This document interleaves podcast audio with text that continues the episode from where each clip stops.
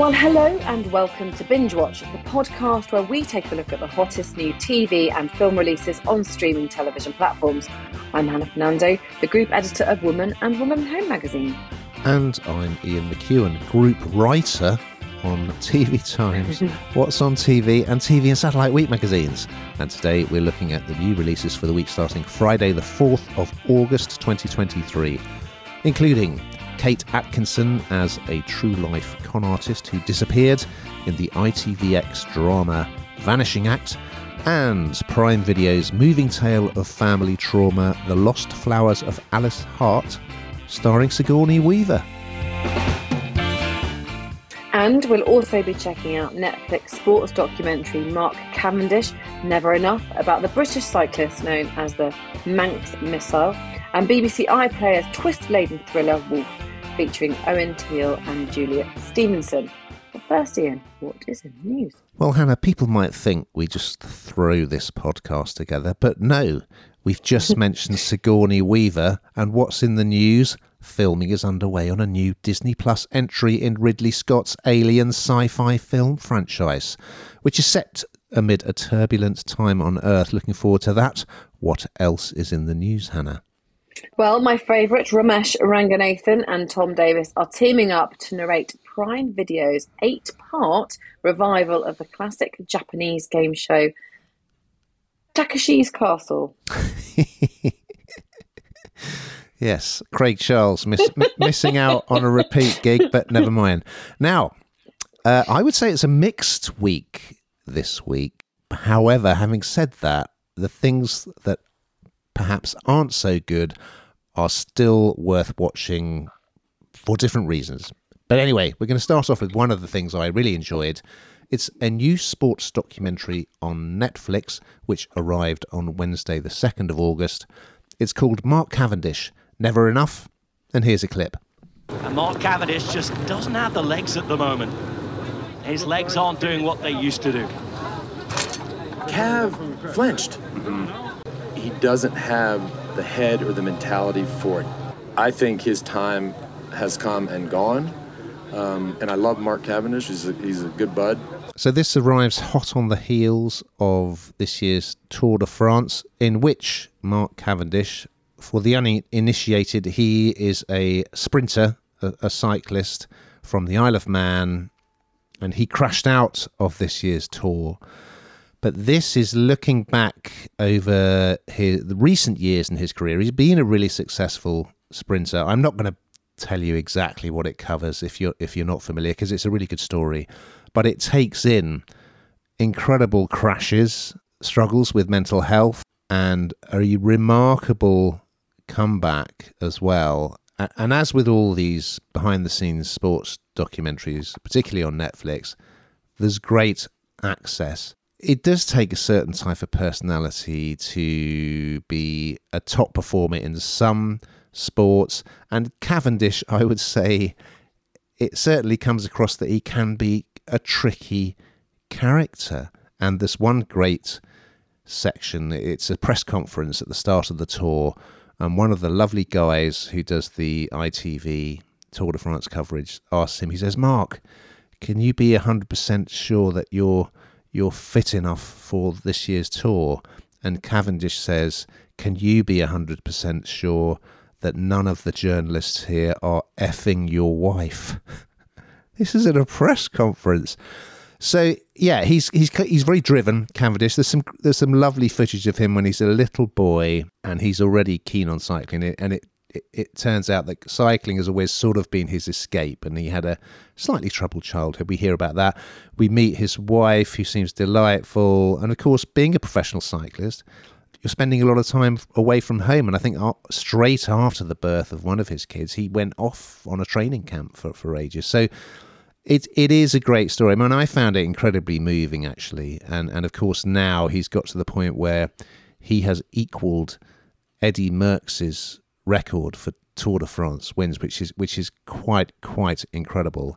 Um, yeah, it's a it, literally a real a real roller coaster ride, and even if you're not heavily into cycling, it's a really good watch. What did you think about this, Hannah? I know you like the sports documentaries as well. Yeah, I really like sports documentaries, and I I don't follow cycling very much, particularly, although my brother does. And so um, I find these kind of documentaries where you actually learn something really, really interesting. And you talked about kind of some of the behaviors, and I don't think it's uncommon, is it, in competitive people to sometimes have that lashing out or sort of that, um, I suppose, kind of up and down um, temperament because I guess you're driven to such extreme in, in so many sort of different circumstances.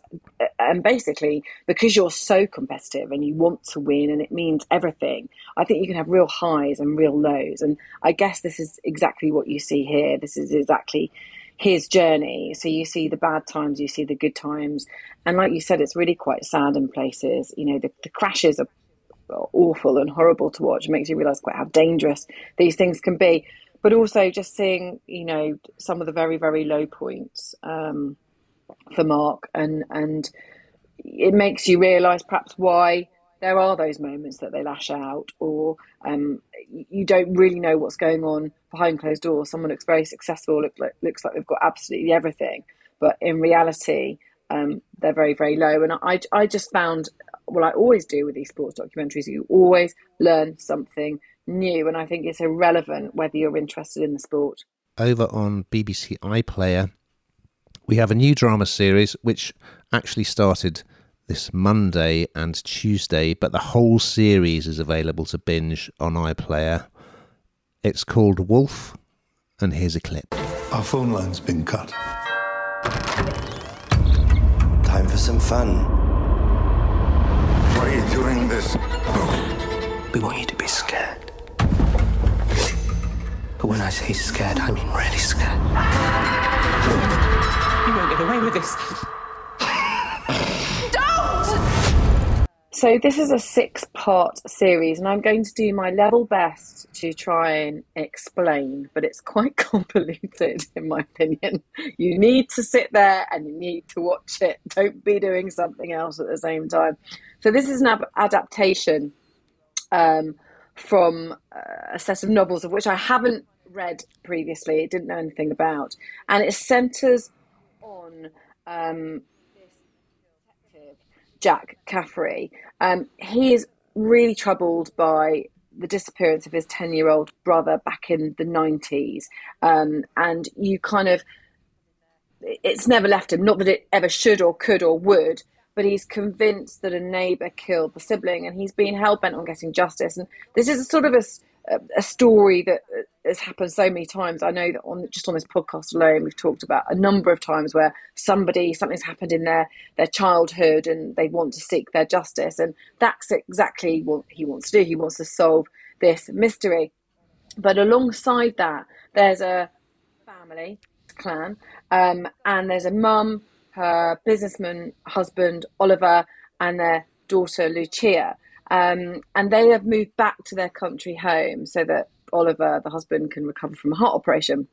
But they make this really grisly discovery, and it, it causes all sorts of trauma because it brings back the memories of a terrible do- double murder that had happened previously. Um, into something very, very nasty because they're essentially um, held captives um, by these very twisted psychopaths in their own home. Now, this is labeled horror, but there are parts of this that I find really unconvincing, I'm afraid to say, and I wasn't particularly scared. And I am quite a scaredy cat, so I don't know why I wasn't, but for me, I think it's because it just didn't feel particularly authentic. But the way these two worlds collide is because Jack, he Wales to pursue this lead about his brother, and he gets completely embroiled in this um, trouble with this family home. And so you see, kind of, he wants to, he's completely, it's called wolf because he's like a wolf. Once he's got a scent of something, he just can't stop. You know, he, he, he'll do anything to get justice and he gets embroiled in it. And it, I mean, quite interesting, I suppose, to, or, or not interesting, it's quite sort of um, dramatic in parts. It's, it can make you jump in parts. But equally, I just didn't find it very credible, very believable and I wasn't particularly frightened, and I really thought I would be because so I read all the the bump around this before before watching an episode, and I thought, oh god, I'm absolutely terrified. I don't think it is. I don't know if you'd agree with me. And I, for me, I'm not sure what it does that's particularly new or particularly different. Well, I don't want to swear on the podcast, Hannah, but I would describe this as Bravo Sierra crazy, if you know what I mean. So it's one of those Yeah. things that you'll watch and repeatedly you'll be thinking, well, apart from a lot of unintentional humour, I think it has, um, which, as you say, it kind of detracts from the horror element when you're when you're laughing at the wrong thing. You'll just keep saying nobody would do that, nobody would say that. This doesn't make sense. However, it's quite compelling in a way because once you've seen one episode, you feel like I've got to find this is so crazy. I've got to find out how it pans out. So I I found Juliet Stevenson's uh, very nervy mother uh, quite unintentionally hilarious. She keeps jumping at every noise, and I think the best thing about it that there's some really ridiculous scenes. So, for instance, Di Jack Caffrey, who's played by Ukweli Roach, he thinks his opposite neighbour was responsible for his brother's disappearance. So he's just basically surveilling him all the time. And this guy looks like a sort of, you know, a, a, ridiculous stereotypical idea of a man who would kidnap a child. And at one point, he arrives at a barbecue at Caffrey's house and empties a fake bag of human bones onto the lawn. Yes, this really happens. On top of that, in in the Welsh bit of the storyline, people keep talking about these horrific murders that happened at the donkey pitch, which for some reason is just is just very funny and odd. So it's ridiculous, it's crazy, it's compelling. Everyone's talking about it. I would say the best bit about it is uh, you've got the wonderful Iwan Rheon, who was in that brilliant series Misfits years ago, and Sacha Dhawan are playing these two cops who turn up, and then it all turns pretty strange. That they are having the time of their lives with these roles. They're very good. They're very entertaining, and I think I noticed in the trailer there's a little sort of nod to Risky Business, that Tom Cruise film where he slides into shots without his trousers on, kind of dancing. Did you see that? so I can't wait to see how the, I can't wait to see how they crowbar that into the action. But yeah, I think it's one of those ones. I'm not going to say it's so bad it's good, but it's so weird that you mm. can't you kind of you can't. I mean, I'm gonna. I've seen two episodes, and I am gonna. I'm gonna see it through to the end. Believe You're, you you're me. a braver man than me. Over on Prime Video, we have another new series which arrives on Friday, the 4th of August. It's called The Lost Flowers of Alice Hart, and here is a clip. When I was little, I used to dream about fire. Fire is an element that requires friction, fuel, and oxygen. And one day, everything went up in flames. So, this is seven episodes long. You get three on Friday, and then it will drop weekly. It's set in Australia. It's also adopted from uh, a book by Holly Ringland, and it centers around three generations of a family, a very fractured family. And it starts off with what initially looks like quite a, an idyllic childhood for young Alice. She's a nine year old. She's dancing around the kitchen with her parents. She's playing on the beach. She's going on boat trips. But this apparently happy family is not quite what it seems. Now, I don't want to give away too many spoilers, but there's a there's a family tragedy, which means that Alice needs to find a new home. So there's a local librarian called Sally, played by Asher Keddie, who has her own troubled family history. She wants to adopt Alice, and she's really kind of helped in looking after her. However, out of the woodwork comes her grandma, June, played by the brilliant Sigourney Weaver. A very different role for Weaver, um, who initially shows no interest. She's estranged from it- it's her son who is Alice's dad. She she's been estranged from them, but she decides to take young Alice in, and she lives on a flower farm, which is also a woman's refuge. And we're going to move on to where Alice is a young woman, obviously played by a different actress. Um, and in the process, secrets and lies from the family history over the generations are going to emerge and they are going to impact on Alice's own relationship with a guy that she falls for. It's quite good. I mean, it looks amazing, beautifully shot, and it's sort of demonstrating how trauma goes from one generation to the next. It's very hard to break that chain. Um, I really liked it. I loved episode one. I thought it looked good. It's got some intriguing mysteries that are clearly going to be unraveled. And as always, just just great to see Sigourney Weaver, who of course we know, I guess she's most famous for things like Alien and Avatar, but she's she's done lots of great stuff, including the Ice Storm, Galaxy Quest. So good to see her. She's 73 now, would you believe? And uh, she's on great form in this. Um, yeah, something very different, and I, I, thoroughly enjoyed it. What did you think, Hannah? Yeah, I agree. I very sad, I, I think, and unlike what we spoke about before, feels very credible and very authentic. And um, I have to say, I didn't, I didn't have dry eyes at some points in this because it's just, it's a, it's a story of a child, isn't it? And so, some of the scenes are quite upsetting, really, because of what happened, but also very beautiful um, sort of scenery, I suppose. So it's kind of like all this clashing, and so it plays with all the emotions.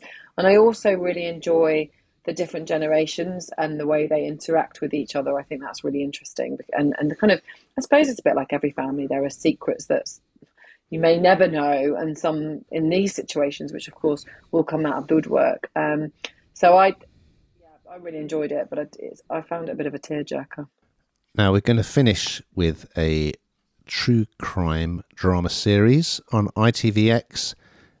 It's also set in Australia. It's called Vanishing Act, and here's a clip.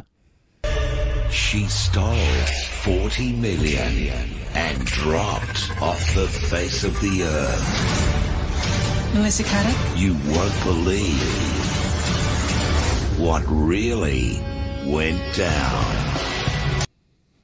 So, this is actually a true crime story. Um, and it's based on the financial advisor Melissa Caddick. She was dubbed the con artist of the century because she swindled so many people friends, family, clients, you name it, out of millions of pounds to fund her lavish lifestyle. And again, we talked earlier this is not the first time something like this has been done, but this is, or the, the premise of this isn't isn't the first time it's been done, but I think the first time um, it's been surrounding this particular person, and um, it follows her story because she vanishes. She takes all of their money um, and she vanishes into thin air after an early morning run, and I think the whole story really shocking because at the times that you quite like her, but the, sh- the absolute shocking deception um, is huge. She was so credible, she was so believable. Everybody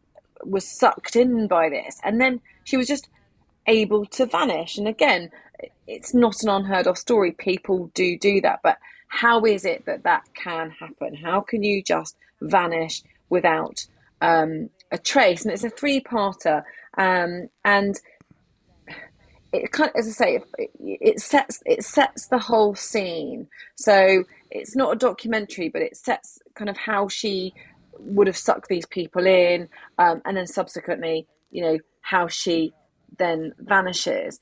Um, I have to say, I I quite enjoyed it, but um, I think that I don't know about you, and I, I, I felt that quite intriguing. I, I didn't necessarily know the story particularly myself, um, and the uncovering of kind of what what actually happened and the conspiracy theories that went around her disappearance um, I, I, found quite interesting um, just and also because because it is based on something that actually actually happened um, so for me uh, yeah I, I, I have say I did quite enjoy it Yeah, you've got uh, Kate Atkinson from Wentworth playing Melissa.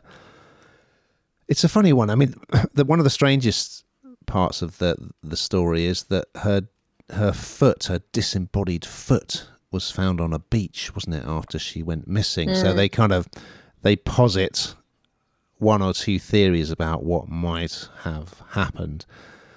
It's it's received some criticism because I have to say I don't think the script is very good, and it's been compared to an episode of Kath and Kim, which is which is quite cruel. It's one of my favourite shows, but obviously that just tonally, I don't think it quite works. Um, yeah, it's a bit clunky. It's a bit it's a bit melodramatic. It's a bit kind of lifetime movie style treatment. And she she is good in it, but I don't think she's helped by the script. And also she narrates that Melissa narrates the story, and it's this incredibly breezy, kind of jolly, upbeat take on what she's doing with that with absolutely zero regrets or reservations about the fact that she's just yeah she's just stealing lots of money from her, her her nearest and dearest. So because it's a true story, it is rather compelling. I was hooked in by episode one with the reservation that it needed a better script, I have to say. now, we've got to that time, Hannah, where we find out uh, what you've been binging on this week. Well, would you believe it? I watched the remake of Father of the Bride, and I'm going to be honest with you, I preferred the first one. I don't know if you've watched the remake, but it, it, I didn't think it was nearly as funny. I thought The Wedding Planner wasn't nearly as funny as first time round. Okay, well, I've been getting stuck into the Women's World Cup. Looking good for the Lionesses. They're through to the knockout phase, so come on, England. Now, we've just got time to look ahead to next week's offering. So, what are we going to be talking about, Hannah? Well, this looks really good, but Matthew Broderick stars in the Netflix drama series Painkiller about the US opioid epidemic.